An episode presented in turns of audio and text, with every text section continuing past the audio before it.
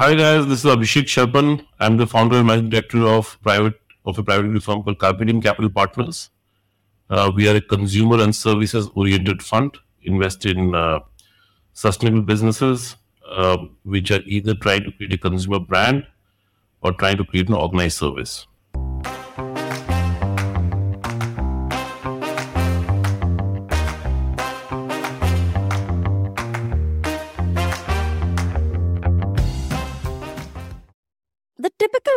Thinking about a venture capitalist is that he is looking for companies that will give him a 10x return. In fact, a common mantra in the VC world is go big or go home. There is rarely space for stable, profitable businesses growing at 30 35% in the typical VC world. Which is why this episode is a myth buster and a must listen for founders who are seeking to build sustainable long term businesses. Like many people of my generation, Abhishek Sharma watched the hit Julia Roberts movie Pretty Woman and he ended up being more curious about the role of her co star Richard Gere, who is a private equity guy in the movie. This inspired Abhishek to become a VC, and the rest is history. In this freewheeling conversation with Akshay Datt, Abhishek talks about his contrarian approach towards investing and his investment thesis that is built on the Indian consumption story. Stay tuned and subscribe to the Founder Thesis podcast on any audio streaming platform to learn about the large opportunities that some of the most innovative startups in India are chasing.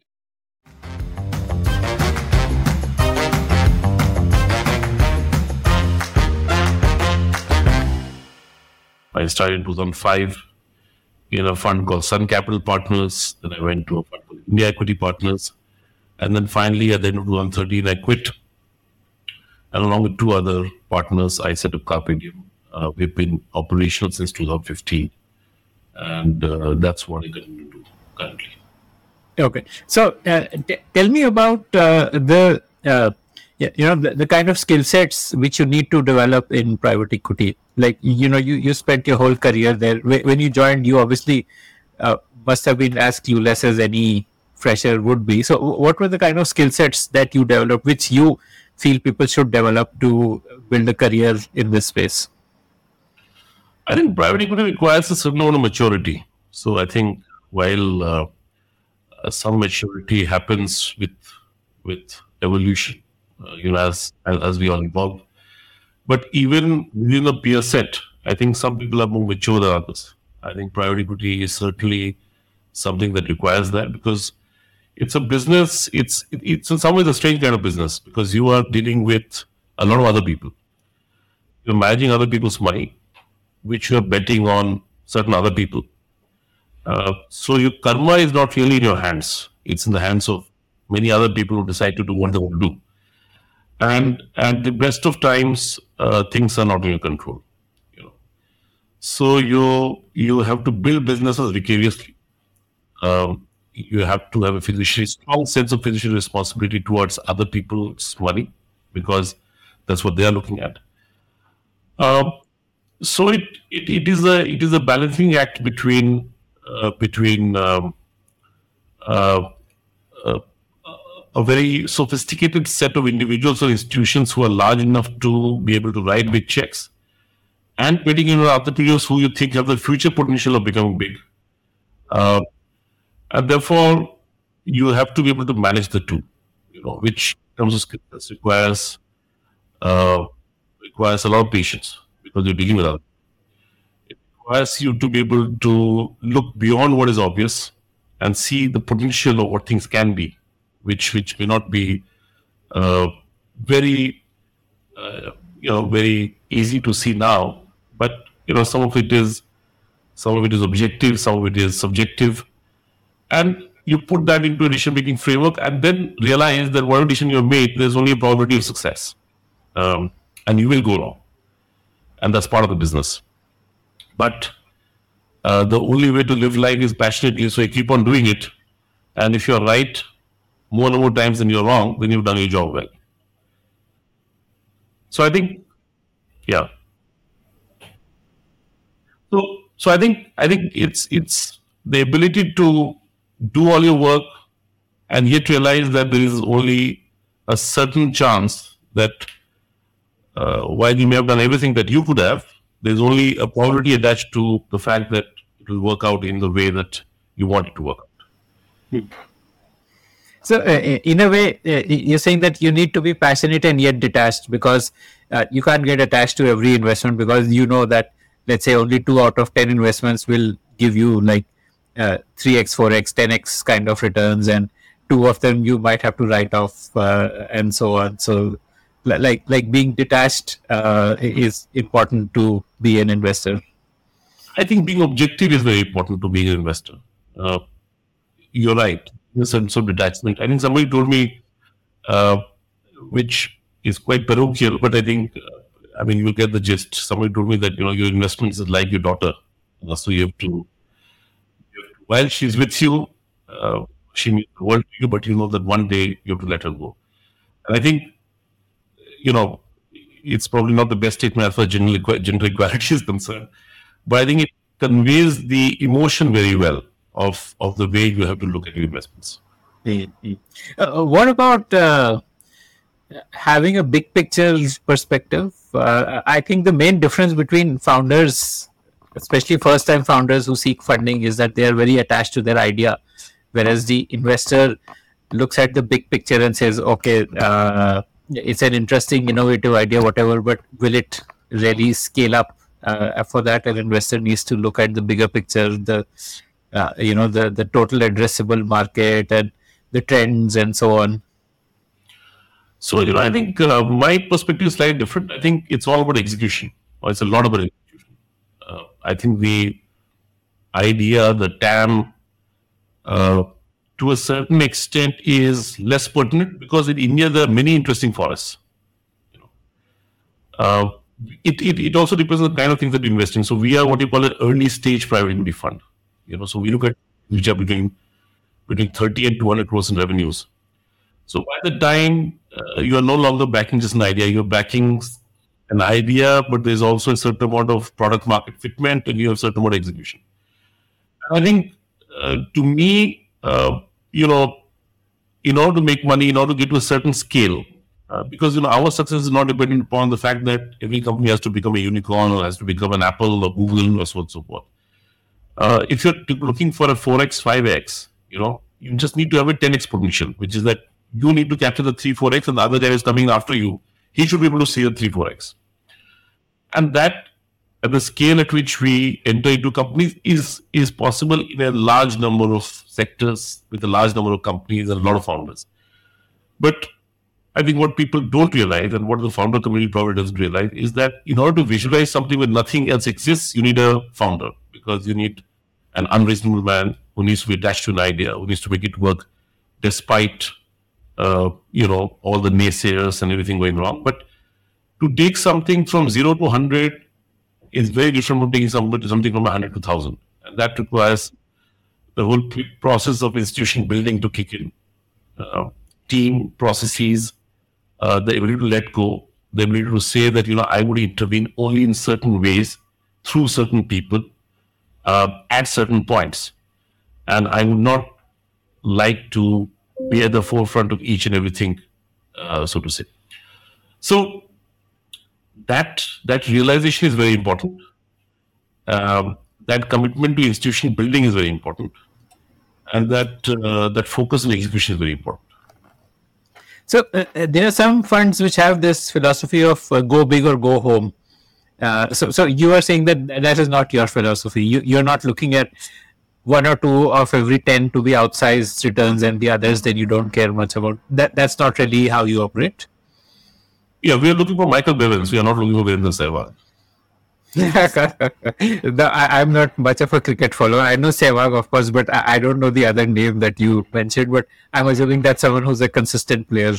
Exactly. So we are looking for people who uh, you know, we we don't like losing money. You know, uh, that doesn't mean that we won't lose money, but we don't like losing money. So you're right. Out of ten, maybe one or two don't work out. But to us, at least making it two x, three x in every investment is important because we are not coming at that stage where we are not a classical angel or a VC fund in the sense where we are coming in at the at a very inception, and we are also not seeking twenty percent month on month growth. We are seeking 25, 30% year on year growth, you know, because our view is that uh, there are very few businesses which can grow at that rate without the wheels coming off. And, uh, you know, that kind of disproportionate growth uh, is only possible in certain situations. Let's say a tech platform suddenly takes off and so on and so forth. But most businesses, um, you know, in order to do well, in order to thrive, uh, don't have that very high benchmark? And if you look at if you look at a country like India, and um, if you came to India in 2010 and you saw a company called Jubilant FoodWorks, it could be a 125 million dollar company. At the end of the decade, uh, by 2020, it was a seven million dollar company. If I mean, if you came to India in 2010, uh, you may not have heard of a company called Page Industries, which sells jockey innerwear. By 2020, it was a five six billion dollar company. Uh, a Dabur or a Pidilite trades almost at SaaS company kind of valuations, and these are companies which don't do uh, something which is uh, very disruptive. You know, so the great Indian opportunity because we are largely India focused fund. The great opportunity in India is that we are looking at probably the biggest accretion to the working population of the country that any country has seen across the world, you know, across the earth at any point of time.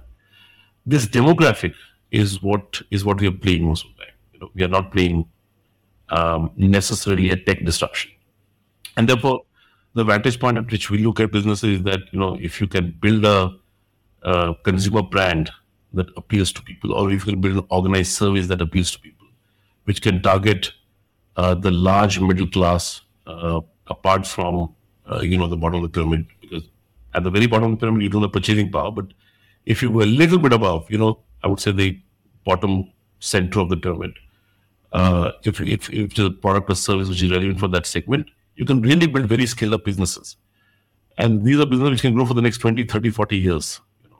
and at, at that point in that category uh, you know you can you can play, I would say, a little safe. You don't have to play everything like a T20 over. You know, I mean, you can 50 over view.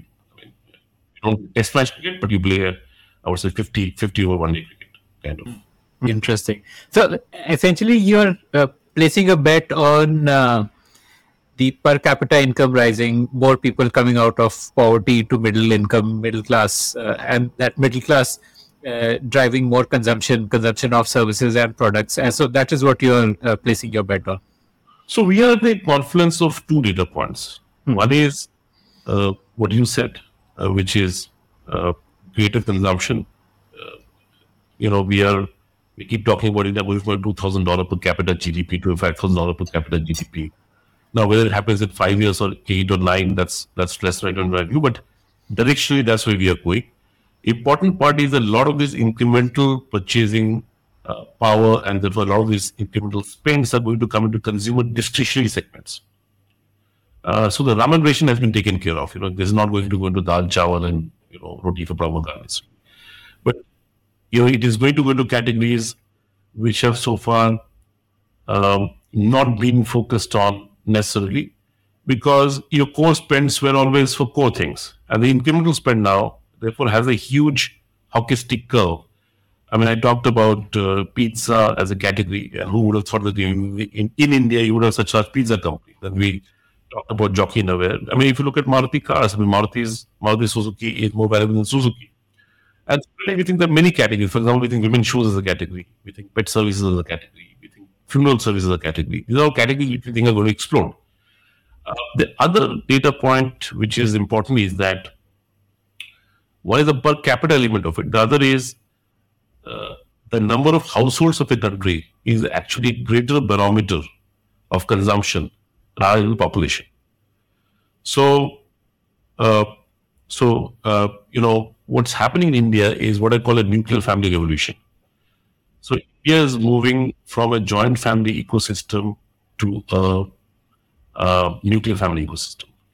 And when one one households become two households, you know, if you're if you're two brothers living under the same roof, is way two brothers who are living separately, spending goes up by a factor 1.6 to 1.8x because you need two of everything. And that is a greater barometer of how consumption is going to move rather than the fact that we are population of 1.4 billion, it is going up 1.8% per annum. And that is what people miss out on. So because we are going to see more number of households, and because we are going to see more per capita um, income. I think we are seeing we're going to see both volume as well as propensity to spend uh, increase. Uh, so, so we have the confluence of those two points, and therefore there's certain sectors which will grow much more than other. Other. So you know, maybe a guy who's making rice will make more rice, but his growth from a base level is going to be lesser than somebody who is a pet services player and the base effect that he's going to see and the accretion that Hmm, got it. Interesting. So, uh, uh, it, it, uh, tell me about the journey of starting up on your own. Uh, you know, what made you want to leave India Equity Partners and start on your own? So I think you know, I mean, that's the natural uh, evolution that everybody seeks. I think the more interesting part is how did I think about private equity, you know, and, and but that story a little bit. Uh, and and what happened was that uh, uh, I was a student night in Delhi, um, and I had, I had gone to IIT, um, and actually I had gone to Delhi after being in smallish towns like uh, you know Rourkela and so on and so forth. And you know we were not initiated too many English movies. And when I went to IIT, computers happened. And so in my first year, I went to Nehru Place in Delhi and, got assembled a computer PC for myself. And we used to uh, you know, get all kinds of movies in all kinds of ways. You know. But, uh, we, uh, watched a huge number of movies. You know. And, and, and the movies I watched was a movie called Pretty Woman. Uh, and Richard Gere used to play a, play, play, a role there. And, uh, you know, I mean, obviously, you liked what Richard Gere did for many reasons uh, including Julia Roberts. But uh, but what caught my attention was that what does this guy really do? You know, and I was in the first year college in in IIT. You live in a hostel. You go to your seniors, you know, because they didn't know all. And knew and you look up to them. And I went to many seniors, and you know, most of them were not able to articulate till I bumped into somebody who could, and he said there is something called private equity, and you know, and that resonated, right? That resonated. That you know, here's a guy comes, he, you know, takes companies, buys them, takes them apart, does various kinds of things. In the process, also does other stuff. And, uh, so, uh, so therefore, I am probably one of those people who have done nothing else in their lives uh, but private equity. In, in, that sense, I'm quite unique. Uh, you know, I haven't come across other people who have done that, uh, which could also be uh, a weakness, but that you know nothing better. So that attracted me to private equity. You know, and there was always a desire that I had not to join large platforms, but be part of platforms where you could join at the very inception, very beginning, and uh, you know, sort of, uh, sort of, you know, make it your own, or, or, or you know, go to the absolute top, rather than you know looking at a US-based private equity fund where the bosses sit in Boston or New York, and you're in India, and you're spending a lot of time telling about the India story and why India makes sense. So you know, I feel that you spend a lot of time doing stuff that, uh, you know, is just understood and should not be core of any investment thesis. Uh, and that is why I chose the kind of private equity funds that I chose to be part of. Hmm. And, uh, you know, at a certain point of time, that's was, probably why after IIT you went straight to uh, an IIM, like because you had no intention to really take up an engineering job. I was not good at it, you know. I mean, I would have been very lousy at an engineering job. Um, I, I, I went to IIT. I didn't go to engineering. You know, engineering never fascinated me.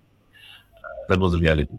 And the good part about IIT is that more than what they teach you at IIT, I think you get to test your mettle against uh, some very, very smart people. And that holds steady, you know, whatever you do in life, you're always very confident. Um, and uh, that is what I took out of IIT. And it was very clear to me, even in IIT, I went to Procter & Gamble for internship, which was a great, great institute. It taught me a lot. I put 64 days in a plant uh, which made Ariel and Tide. Uh, and uh, I tried to the making machine and the packing machine talk to each other. Um, and um, while it was an engineering problem, the solution for it was basically, you know, take a bunch of people along, somebody who comes with technical experience, somebody who can do the problem definition well. Uh, so it was ultimately a managerial solution, and uh, I, I, I felt that I had a lot of uh, logical sense, and uh, that itself is a is a rare commodity in, in, in, in life as we all figure out. And uh, therefore, to me, going to a management or uh, going to a B school was a very natural process evolution. I could either have gone to a consulting firm like a McKinsey BCG, or I could have gone to a B school. Uh, I couldn't do the first, uh, but I could do the second. I went there. And uh, then, as you rightly said, um, you know, so that transition was was natural for me. And then because I wanted to do private equity, uh, you know, that the first chance I could get, I decided to go there. Uh, chose firms uh, which were not necessarily the biggest brands, but where I could be, you know, more relevant, and always got a disproportionate amount of uh, responsibility and experience. That is why, at the age of 33, then I decided that uh, you know I could I could try and do something which was my own, uh, because the bigger issue was raising capital, you know, uh, and and it was clear that if I could raise capital, I could do the rest. Uh, did the India Equity Partners experience shape your investment thesis? Like, like what was the investment thesis there? What kind of companies were they investing in there? So India uh, Equity Partners was um, was fairly diverse. You know, they did um, they did investments which ranged from ten million dollars to to let's say 35 40 million dollars. Um, I always focused on so because I wanted to be independent, uh, you know, I wanted some responsibility. Uh, I wasn't very senior, so nobody wanted to give me a lot of responsibility. So I ended up focusing on doing sub $10 million deals in the consumer and services segment. And uh, some of my investments where I was part of the team and it uh, turned out very well. You know, one of the investments I made was in a company called Manappuram Finance. And we wrote uh, Manappuram Finance from a company that was 400 crores in loan book to about 10,000 crores in loan book you know, saw the company going public, uh, created, uh, you know, great value, almost a 7x um, in, in, in constant currency terms um, over a five and a half year period. So that was, that was a great experience. Then I, then I was on the board of this company called Quess Corp, uh, which is now a listed company. It is India's uh, second largest private sector employer, employs close to 150,000 people. Uh, and from its very infancy, uh, we went through some very tough times uh, because we invested and then Lehman went down. Nothing we did that, but you know we got we got impacted. We kept our faith. We kept supporting the company. The company turned around quite well. In 2013, we sold the company to Fairfax. Uh, we, uh, we made it 40%, close to 40% IRR. We thought we had done a good job. Till we saw Fairfax making 16x taking public three years later. Then, uh, then you know, and, and, and all those things are great learning. So, so you know, I was associated with a few companies that did quite well. Uh, India Equity Partners obviously, uh, you know, made 16 investments across the board, very diverse. Uh, but what it did is it gave me a very good vantage point in, in, in being able to see what works, what doesn't work. Uh, you know, what are the elements that I really want to follow. Uh, and what we did is that we borrowed what we ought to have kept. Um, obviously, uh, it is also constrained by the amount of capital you could raise and what you can follow and so on and so forth. Uh, but uh, it it very much uh, was the edifice of the good elements of Equity Partners was very much the edifice of what we created in company. Hmm. Okay. Uh, so, uh, what did you learn about what doesn't work? So, I think I think what doesn't work is um, is cyclicals from a sector perspective. What does that mean? Like during the city, you invest like, you know, you invest in auto component companies, you invest in infrastructure companies, you invest in cement companies. It's very difficult for, uh, for from private equity point of view to be able to time cycles, you know. Uh, why are these businesses cyclical? Uh, because uh, because the their their their output prices are linked to commodity prices. You know, the output or input price are linked to commodity cycles. Uh, if steel goes up, it goes up, and if steel goes down, it goes down. There's nothing that you can do about it. Uh, the whole element of, if you go back to the resolvability of uh, private equity, you know, private equity is supposed to be able to generate alpha for you, uh, which is an element of return which is non-linked to the market. And the core of it is access to operations of the business. So if you look at the classical private equity funds which have become large, they have now become more asset gatherers rather than private equity funds. Uh, you know, they started by buying out companies, right? You know, so if, when a Blackstone buys the Hilton hotels or somebody buys a one elevator, Uh, they take these companies, they install management. They're able to fundamentally make changes that can uh, that that is supposed to increase the operational efficiency of the business.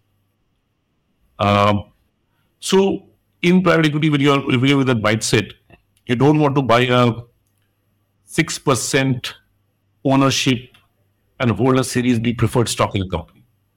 You want to own businesses, right? And therefore, we said the cyclicals don't work. Uh, small minority stakes don't work. Uh, blind reliance on entrepreneurs or promoters, as we call them in India, doesn't work because in India, you don't have a board-run mechanism most of the time. You are you are backing um, these unique individuals called promoters, which are a combination of founder, shareholder, management rolled into one.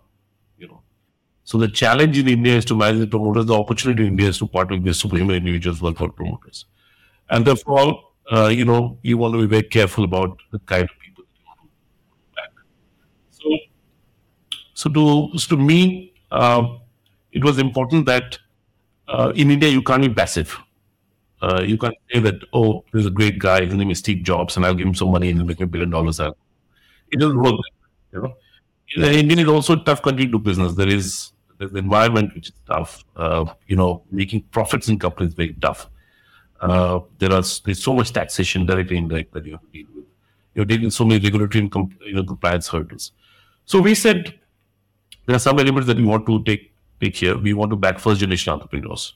We don't want to back partner families. We want to take Why not? Why not partner with families? because because you know uh, what's happened is that uh, if you look at wealth creation, it is moved from being generational to a single decade. Uh, the logic of partnering with families was that you know there are certain business families who know how to build businesses.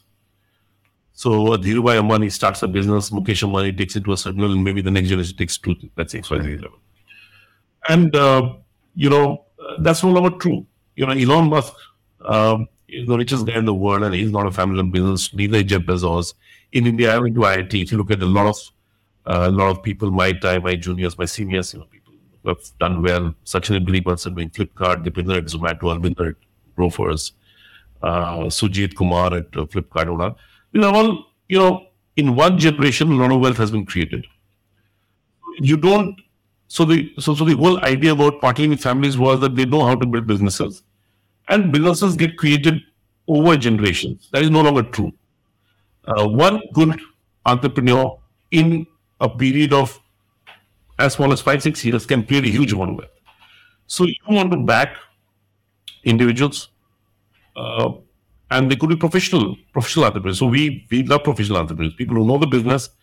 Uh, they may not have the capital, uh, but you know they understand governance. They understand uh, you know the fact that you know how to treat fiduciary capital, and you back them and you work with them in the make or break innings. You know when 97, 98 percent of the net worth is inside the company, and, uh, and and what we do is we take meaningful stakes, 26 percent plus stakes in these companies. Spend a lot of time in these companies. We like to spend three, four days a month with these companies.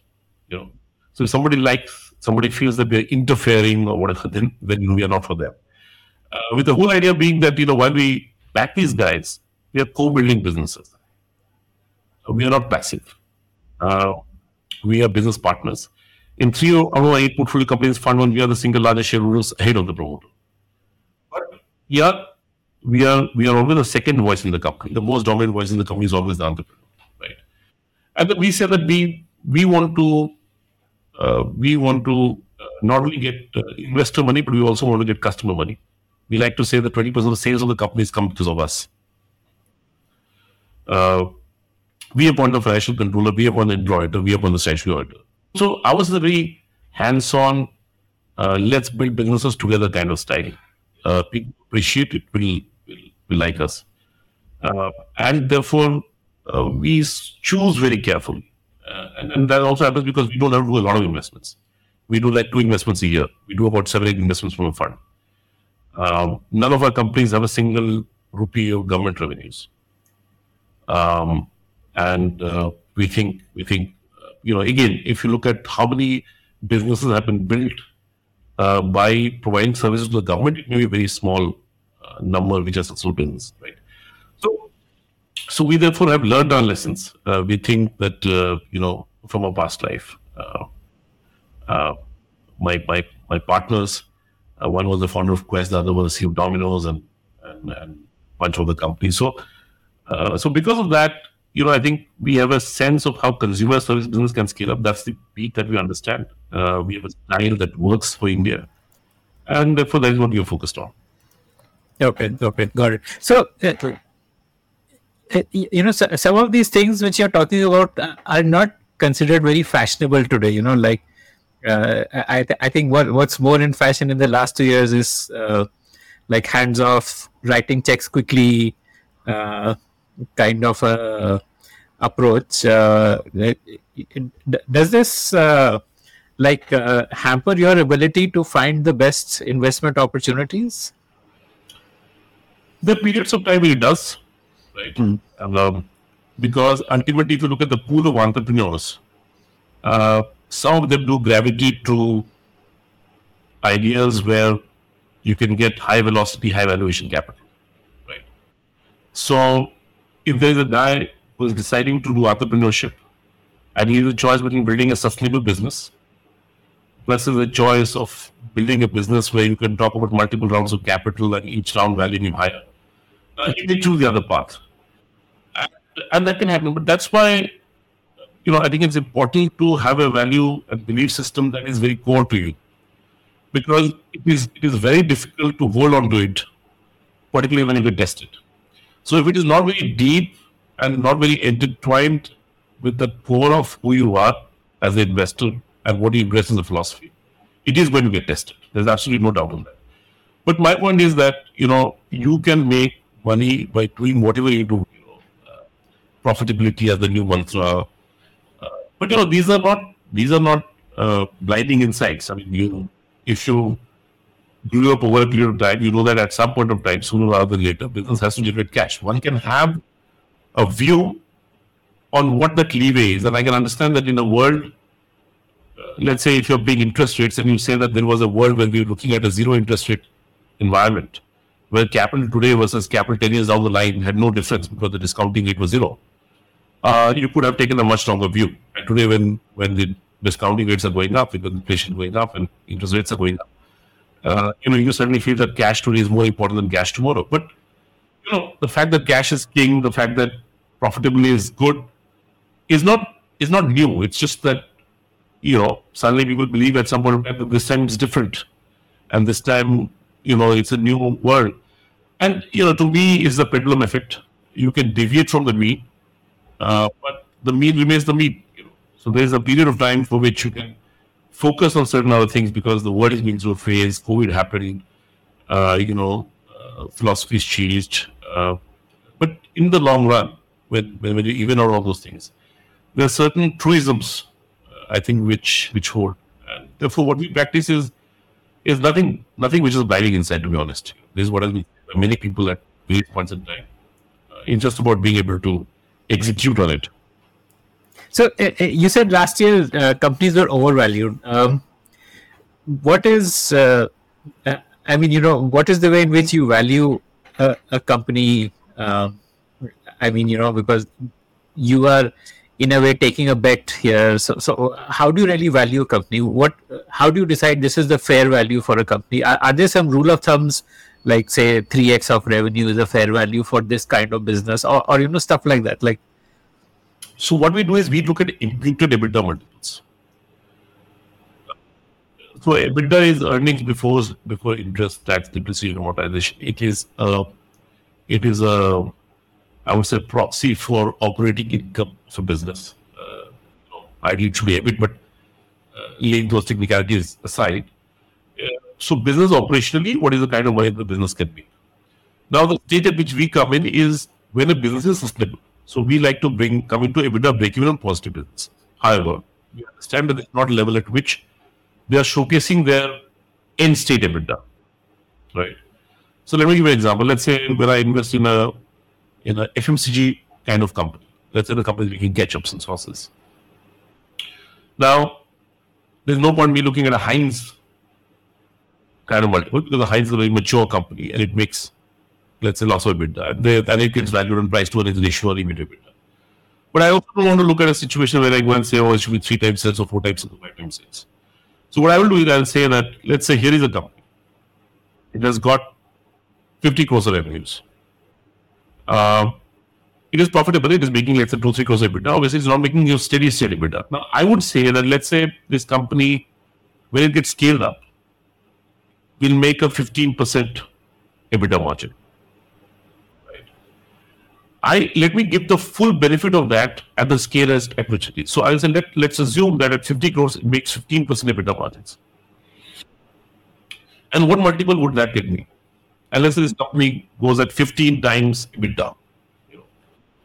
So it will mean that I should give the company a 2.25 times enterprise value to sales multiple. The company is not making 50% EBITDA margins. And then I would say that uh, that's what I will give it on a on a on a full basis. And I would ideally want a little bit of discount, and that's a subject matter of negotiation. But but while I'm effectively giving the sales multiple, which is let's say 2.25 times sales, the question is why am I not giving the four times sales multiple? Right. To me, uh, because we all have to look at valuation methodologies that work for us. I mean, for a VC is dealing with company with no EBITDA, doesn't mean the value is zero. So they come with let's say sales multiples and fraction multiples and so on and so forth. I look at imputed EBITDA multiples. And uh, I would like to give the other people the benefit of that. Uh, but at the same time, that to me is the is the absolute maximum at which which I would be willing to price. Uh, now, if a company, for, for example, is a personal care company, which is a 70% gross margin business and can deliver a 30% EBITDA margins at steady state, I would deal with it very differently uh, you know, in terms of the EV to sales multiple. But that EV to sales multiple has been has been arrived at by giving an imputed EV EBITDA multiple. Because to me, ultimately, this company has to be profitable. Hmm. Hmm. hmm. Okay. Uh, this 15 times EBITDA multiple that you shared as an example, uh, it, it varies from uh, sector to sector, or, or, what is the range uh, like the multiple on EBITDA for which, uh, like the kind of valuations that companies get? It varies. So, for example, you know, if you're looking at restaurant sector, you look at what are the restaurant comps, uh, right? I mean, when we did let's say company like Biryani Blues, uh, you know, we looked at the comp set that was there for listed companies in the food and services space, uh, you know, uh, and uh, and then you, if you're doing a ketchup company like Adnan then you look at what would be the multiples for that. I mean, you looked at a mobile refurbishment company like Yaantra, which is a business that we sold to Walmart, uh, you know, we looked at what kind of multiple services of that nature get. So obviously the concept for different businesses is different. Uh, that becomes the most pertinent way of valuing because while theoretically, you know, the value that the company has is a discounted value for the cash flow it will generate, but it's very difficult to project future cash values. It's very difficult, very difficult to, to sort of, you know, it's very sensitive assumption that you take. So often, CF, etc., is a work of art uh, and the set done across cycles, not only at this point in time, but a set done across cycles which gives you ranges that this particular industry is really right. Then, uh, sort of uh, uh, adjusting it for you know your company, the kind of margins that it is likely to be to and then providing a multiple on that, and that is what has worked best for us. Yeah, by comp set you mean comparable companies set, like set of companies. Okay, got it, got it. Okay, okay. So uh, coming back to uh, your own uh, entrepreneurial journey, like, like, in a way, starting a fund is also like you know starting up as a founder yourself. Uh, right. So uh, you told me that you felt that the, the big challenge for you at that time was uh, raising capital. how did you solve that? No, it's it's something which which is tough at the best of times. Bring capital, because you know India is a starved capital market. Uh, in the US, 90% of the private capital comes from US. Uh, in China, till some time back, I don't know the situation now, but 50% of capital was renminbi capital. So because your access to domestic capital is less, uh, you have to go out and raise capital and therefore large large scale pool of cap pools of capital uh, can only be raised if you're able to access global markets, and that requires a certain certain set of things. You know, for example, the global markets love people coming out of a brand. I mean, if you worked at Sequoia and suddenly you decide to chances of you having to do institutional capital is, is higher. We also saw, saw a speed of managers who were actually uh, based abroad, but running India funds, you know, and they were able to raise large capital because because they were closer to the investor, and therefore the investor felt more comfortable in, in giving them the capital rather than, uh, you know, rather than giving to people who are in India and who might know India better and who might be spending more time in India, but at the same time because they don't know them. So, so capital raising, I think, is a work of art. Uh, you know, it was very different from. I mean, obviously, when I went to IIT, I wrote an example JEE. I went to IIT. When I went to IIM, I wrote an example CAT. Here, there is no exam. It's it's it's, it's a lot of intangibles. You think that uh, you, you're surprised at the amount of capital some people are able to raise. Uh, you're surprised at how little capital some others are able to raise. So, so it's it's difficult. But what happens is over a period of time, it was a challenge. It was exciting, but this was one thing that I needed to learn. You know? I mean, everybody wants to learn new things. So while I thought I knew investing, I mean, you never know investing, but you have you have a paradigm for investing. Uh, you had a paradigm for uh, you know dealing with entrepreneurs, doing portfolio management, but this was completely new to me. So it was very exciting at some level. It was very challenging, and I think what really helped is that. Uh, that we took the we took the approach that any startup will take, right? I mean, a startup will first put to friends and family around. Uh, I mean, there are some startups who start with seed capital from home. Yeah, you're not one of them. Uh, to friends and family, when people close to us, uh, raised the first fund, which was about two and four crores uh, from India largely.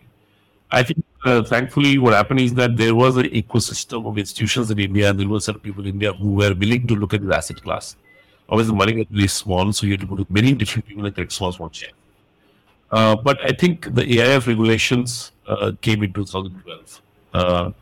Uh, I think some companies, some some uh, some institutions like SIDBI, for example, in India, played a phenomenal role in, in sort of uh, you know backing managers and creating that ecosystem, almost like a Y Combinator accelerator or something, you know, for for for funds. So that ecosystem also came along. I think India started uh, doing a little more allocation, and then we also got better at it. You know, today we have investors from from various different parts of the world. Uh, obviously, the mainstay of capital is still India. Uh, you know, and uh, and it's been an evolution. I would not say that we still haven't been able to raise very large amount of capital, but that's a journey that that we we understand now. We are getting better at it. And if you ask me, is not necessarily the biggest challenge the the the view my view is that what happens is that over a period of time what you think of as challenges because you solve for them actually become lesser of an issue than you thought they were when you started out but the set of things you did not see as challenges or did not count for actually become more pertinent pain points for you as time passes by so, what are they now? These uh, unaccounted for challenges. I mean, you know, you, uh, when you when you start a private fund, you think your job is raising capital, finding great investments, and, and, and you know, exiting and so on. So I think when you run a business, you realize that, for example, people has become a very big challenge. Now, uh, there was a time when uh, you know just because you're offering a private equity job, you could almost get anybody interested. Uh, no longer the case. Uh, people, I mean, today, you know, youngsters today, you know, those who are coming to the workforce have a, have many more opportunities. Uh, many of them think of the risk rewarded being an entrepreneur as being much better. Uh, you know, and uh, so entrepreneurship is today probably the most attractive uh, segment for people who are looking at a career. even in private equity, what has happened is that the big have become bigger. Uh, the scale at which they operate, what they're able to provide, uh, is very different for what an entrepreneurial private equity fund can solve. Uh, therefore, uh, while while you can give them equity, you can give them long term rewards. Uh, there is uh, there is a huge challenge in terms of being able to match what what other people are able to provide. Uh, so I, think I think people are becoming a huge challenge. The amount of time you end up doing stuff which is regulatory nature, the amount of time you in stuff which is admin in nature is actually a very large proportion of your time. Uh, particularly uh, when you are you're also running a business. You know, I mean, you're not doing this. Uh, so the whole act of running a business uh, takes a disproportionate amount of your time, and and you are you know spending far lesser uh, than what you'd like on doing stuff that you really like. You know, sit with the entrepreneur, discuss strategy. Uh, you know, sit with uh, you know with with uh, a counterparty and discuss a and then negotiate a deal. Uh, there's a, there's a lot of other stuff which you think existed, which actually takes a huge amount of time.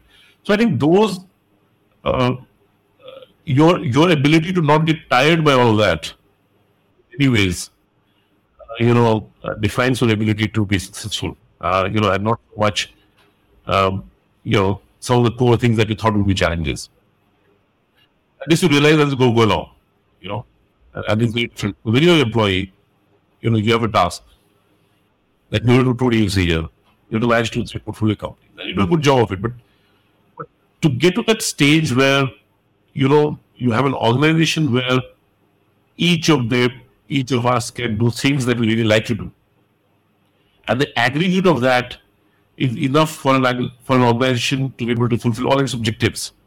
And that really, to my mind, is is the holy grail of being able to build a successful institution. Hmm. Okay. Okay.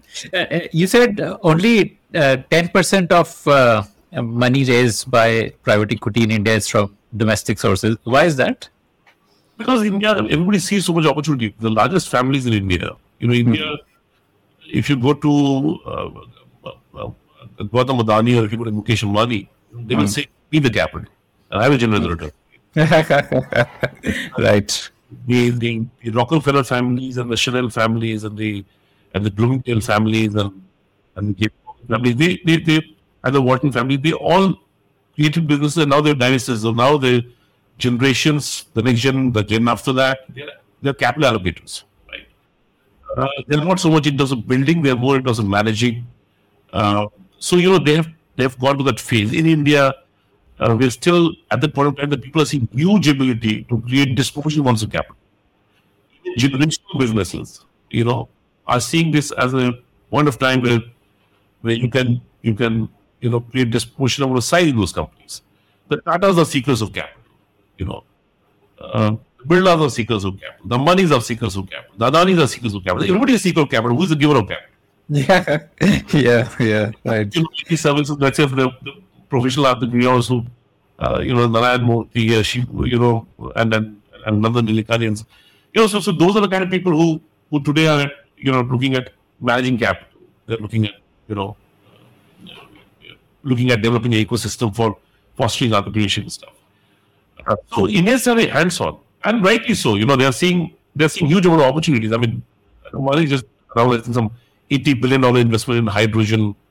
Uh, so, so I don't think that you know they're going to have spare cash to give to people. uh, quite some time. So that's a challenge, right? But I think it will be very different the next generation because uh, because that zeal is not a family zeal. That that there's there's nothing but a generational zeal, right? It, it, it is with individuals, and then as generations change, uh, you know, some people decide that you know now I have a lot more to conserve than to build. I've built enough, and at that point of time things will change. But at this at this juncture, because you know we are looking at a career, we are looking at a period of time which is relevant, let's say, for the next decade or two. Right? Uh, if you look at that period of time, I don't think you know you can restrict yourself just to India. You know, in terms of your aspirations in those capitals. Mm-hmm. Okay, so uh, uh, take me through uh, your uh, like like the the uh, resume of Carpediem. Let's say like fund one was two hundred crores. What kind of investments did you do, and did did you get some credibility building with fund one that helped you to raise a bigger fund two? And and what what fund number are you at currently? Like so we are in the process of raising fund two currently. Uh, so we we raised fund one. We did a final close in September 2016. Uh, fund one uh, does well. You know, we are on a invested capital level tracking toward 29% IRR. Uh, we to about 29 percent IRR. Well, what does that? Uh, what does that mean? Uh, like, uh, uh, because th- this valuation is uh, like subjective, or is it like based on actual exits, or uh, what? Like, So, so we invested across eight companies. So we have time till, uh, let's say, 2020 to, to deploy capital, which we did. And then we have time up to 2025 uh, to exit our companies. Uh, so one out of the eight we have exited, we have returned back 48% of the capital of the fund on that one exit. Uh, we invested. We invested about, uh, you know, a little, uh, about 24.7 crores in the. We got, we got back about 100 um, and that that was uh, enough for for how the fund that that happened at close to 34 percent IRR. Um, uh, the rest of the portfolio, we went five out of our seven companies having markups. Uh, we invited uh, Rebel Foods, which is a food unicorn in our food service company called Biryani Blues, which was at 4.6, 4.7x of where we came in at. Uh, uh, we have seen similar uprounds in our other companies. We have a European company called One Indian Family Mart, where we uh, Gulf Islamic Investments. Uh, we have uh, design build services company called Flip Spaces that does very well, where we had an next at about 3x.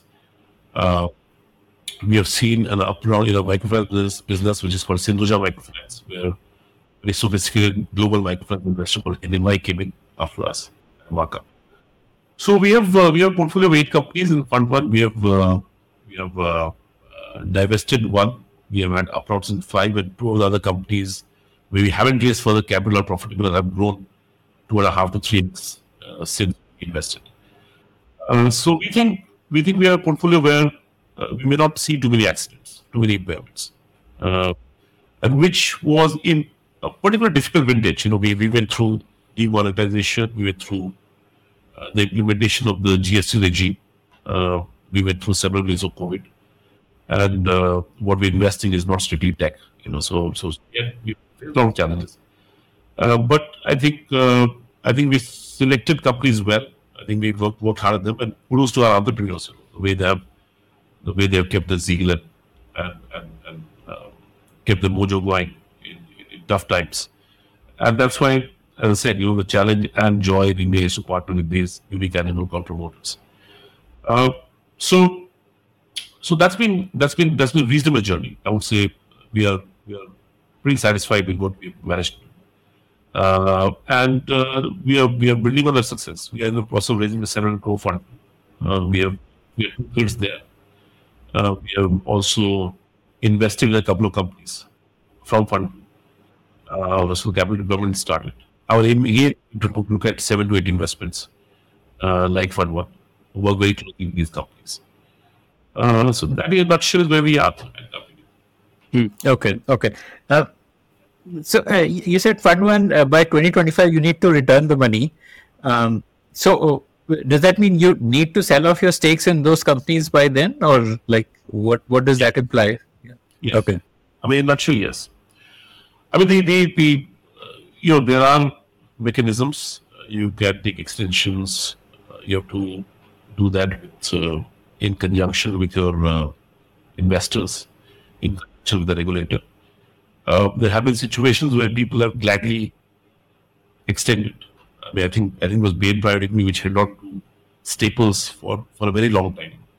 Uh, Staples in the chain of retail stores in the US. Because that company was doing very good and was doing some 15 20% in daily and so on and so forth. They felt there's no compulsion to sell. Um, in India, because there's a regulator involved also, so there is a finite life after which, you know, even if investors want, the regulator may not oblige. Uh, so I think um, we have to find solutions for these companies. Uh, and there are a range of solutions which are available. There are secondary funds, there are continuation funds. So you move assets from one fund to another fund. Once you, I mean, you could raise funds where you say that, you know, I, I'm going to buy assets which are left out. Because typically what will happen in a, in a primary style is that, and then, then we have less, and that the, the people have got 100 investments in a portfolio. And to find solutions for one of them is not is not always possible. I mean, you can always write off investment, but that's not a great solution to find. You know? So certain things need more time, and you know the good part is that much like the primary market, the secondary market is also evolving. So, like your fund two could buy off uh, fund one companies and return the money to fund one investors. Like that, that would typically not happen. Uh, if you have to do that, then you have to raise a fund specifically for that. Uh, so, usually, marking up your fund one investments from fund two or giving exits to fund one from fund two is bad practice. Uh, you know, there are ways to do it. You have something called a LPAC, which is Limited Partners Advisory Council, and, you to take both the LPs into consideration, in a fair market valuation done, and, and do something on a, on a on, on, on that basis. But the usual uh, solutions are that you either go to a secondaries fund, and which can buy entire portfolio, or you raise something called a continuation fund, where you say that I'm raising this fund, which is a continuation fund for fund one. It is going to buy is of fund one. These are this is the methodology that we're going to follow while doing that trade, because it's an exercise which is which is which is laden with conflicts. yeah, yeah, yeah, yeah. You know, in our, in our business, you know, you have to be you have to be pure and Caesar's wife, as they call it. because, uh, because you know your money you can do whatever you like, but giving other people's money, I mean, and um, it's about long term reputation ultimately. So, uh, so while many things can be done, and some people may do it, uh, I mean the best way to do it or the ideal way to do it is create a solution, but then you raise money specifying that this is what you're going to do, and then you have a mechanism in place which is fair for fund one on the fund from where the assets are going, and is fair for investors of the continuation. So uh, I, I'm imagining that uh, the way your investments happened, eh, it would be like a funnel where the top of the funnel would be you would be scouting or you would be receiving inbound applications, and then you would have some sort of filter process, and then there would be some sort of deal making negotiation happening. Uh, uh, tell me about uh, that whole funnel. So funnel is that um, you know we in the first one we, we had more than two thousand opportunities that came through our door. And these are inbound. These are inbound. Uh, so we largely have three ways in which we get deals. One is that we do a lot of proactive uh, exercises, right? Because we have looked at when evaluation of countries happen, what kind of categories they created. We talked about some of that earlier, right? So we have a view that these segments are going to do well. So in segments, you don't mind doing proactive uh, you know, scout scouting exercises where either through ourselves or by appointing an advisor, we go out and say that let's scout for these kind of things. So that's one. Second, that you know, we have a large number of LPs. Uh, you know, and many of them are entrepreneurs in India. Um, they run sophisticated businesses. They get a lot of deals, which they take away. And uh, the good part is that somebody who is in the trade or somebody who is running the business or running that kind of business uh, has some fundamental interest or at least a desire to evaluate the deal, and he's selling it to us. Um, and third is that we have a large network of boutique investment advisors and chartered accountants uh, who get us inbound deals. Many of these things have to scrub a little bit because they are not, you know, fancy presentations made by, you know, a bank, bank, but instead these are things where you have to you know, go through annual reports, you go through, you know, uh, whatever Excel sheets of data that are shared with. And but sometimes you can really find nuggets, you know, if you're, if you're willing to do that, do the time. So through all these three processes, let's say we during the course of Fund One, when Fund One phase, we looked at more than two thousand deals. Uh, only 300 of them met our objective filters. You know, so and so, etc. Like 30 crore plus top line. 30 crore plus top, top line. I mean, it was slightly different in Fund 1. I mean, you Fund 2, you won't parameters. But yeah, uh, your revenue cutoffs, your sustainability cutoff, your, uh, your stake cutoffs, and so on. So Hmm.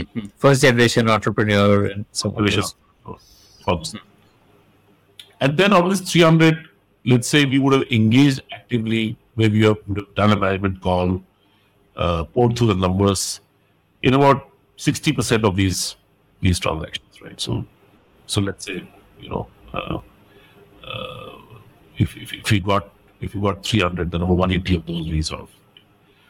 And then after one meeting or one call, etc., that number would drop to, let's say, I would say 50. Uh, and we would have given term sheets out to 10 companies. Um, we did diligence on nine, and we invested in eight. So my last question to you, you know, uh, there, it, we are like living in the new normal, is what everyone says. Uh, how do you think uh, you will change as a you know, in terms of your uh, investment thesis, your operating philosophy over the coming years? Do, do you see that changing, or do you think that these fundamentals will stay as they are? No, I don't think our fundamentals will change. See, we are we are looking at. I mean, if I look at uh, when you say new normal, I think we are talking about in the investing world. We are talking about tech, and we are investing about businesses. Which, so for us, tech is means to an end. You know, people, processes, tech, capital are needed to build a business. It's not that you know our businesses are are bereft of tech or devoid of tech. You know, we business has the best tech stacks that you can find. Uh, biryani is the pioneer in chefless biryani. We just don't real food tech. Uh, tech for me is not necessarily just you know sending on and Um, uh, you know, one of our industry spaces has a has built a SaaS product. Uh, you know, for the for the ecosystem, which has got great potential. But to us, people, processes, tech, um, you know, capital are means to an end. With D2C is a channel of sale. We have to embrace it. But D2C is not a paradigm. It's not distillation. It's an end.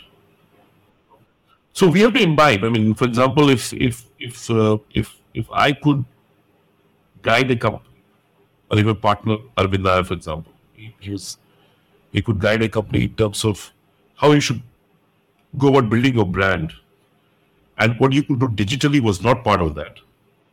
That needs to be imbibed, you know, and you can't you can't in a modern day of tennis play with a wooden racket, you know. Uh, so you have to change with the times, but the philosophy doesn't change. We still think that you know, if you want to do tech, you can go to Silicon Valley, you can go to Israel. Tech is global. Everybody uses Instagram. The and and people might do tech and they'll do well. You know, from for, from our perspective, we are looking at a very compelling opportunity, which is very core to India, which is a market that we understand as Indians. I Indian on my. You know, I went to IIT, I went to IIM, I'm Indian, I stayed in India the most compelling opportunity that India can give you today is the demography which you see, which amount of spends, the spends which are going to happen, and the kind of brands and services which are going to be created. In the process of these getting created, we embrace D2C as a channel. We embrace tech as a source of efficiency. And, and, and, and, and we want to embrace that, and our companies want to embrace that. But to us, you know, we, we, you know, you can't embrace it at the cost of building a sustainable long-term business. And that brings us to the end of this conversation. I want to ask you for a favor now. Did you like listening to this show? I'd love to hear your feedback about it. Do you have your own startup ideas? I'd love to hear them. Do you have questions for any of the guests that you heard about in this show? I'd love to get your questions and pass them on to the guests. Write to me at ad at thepodium.in. That's ad at t h e p o d i u m dot in.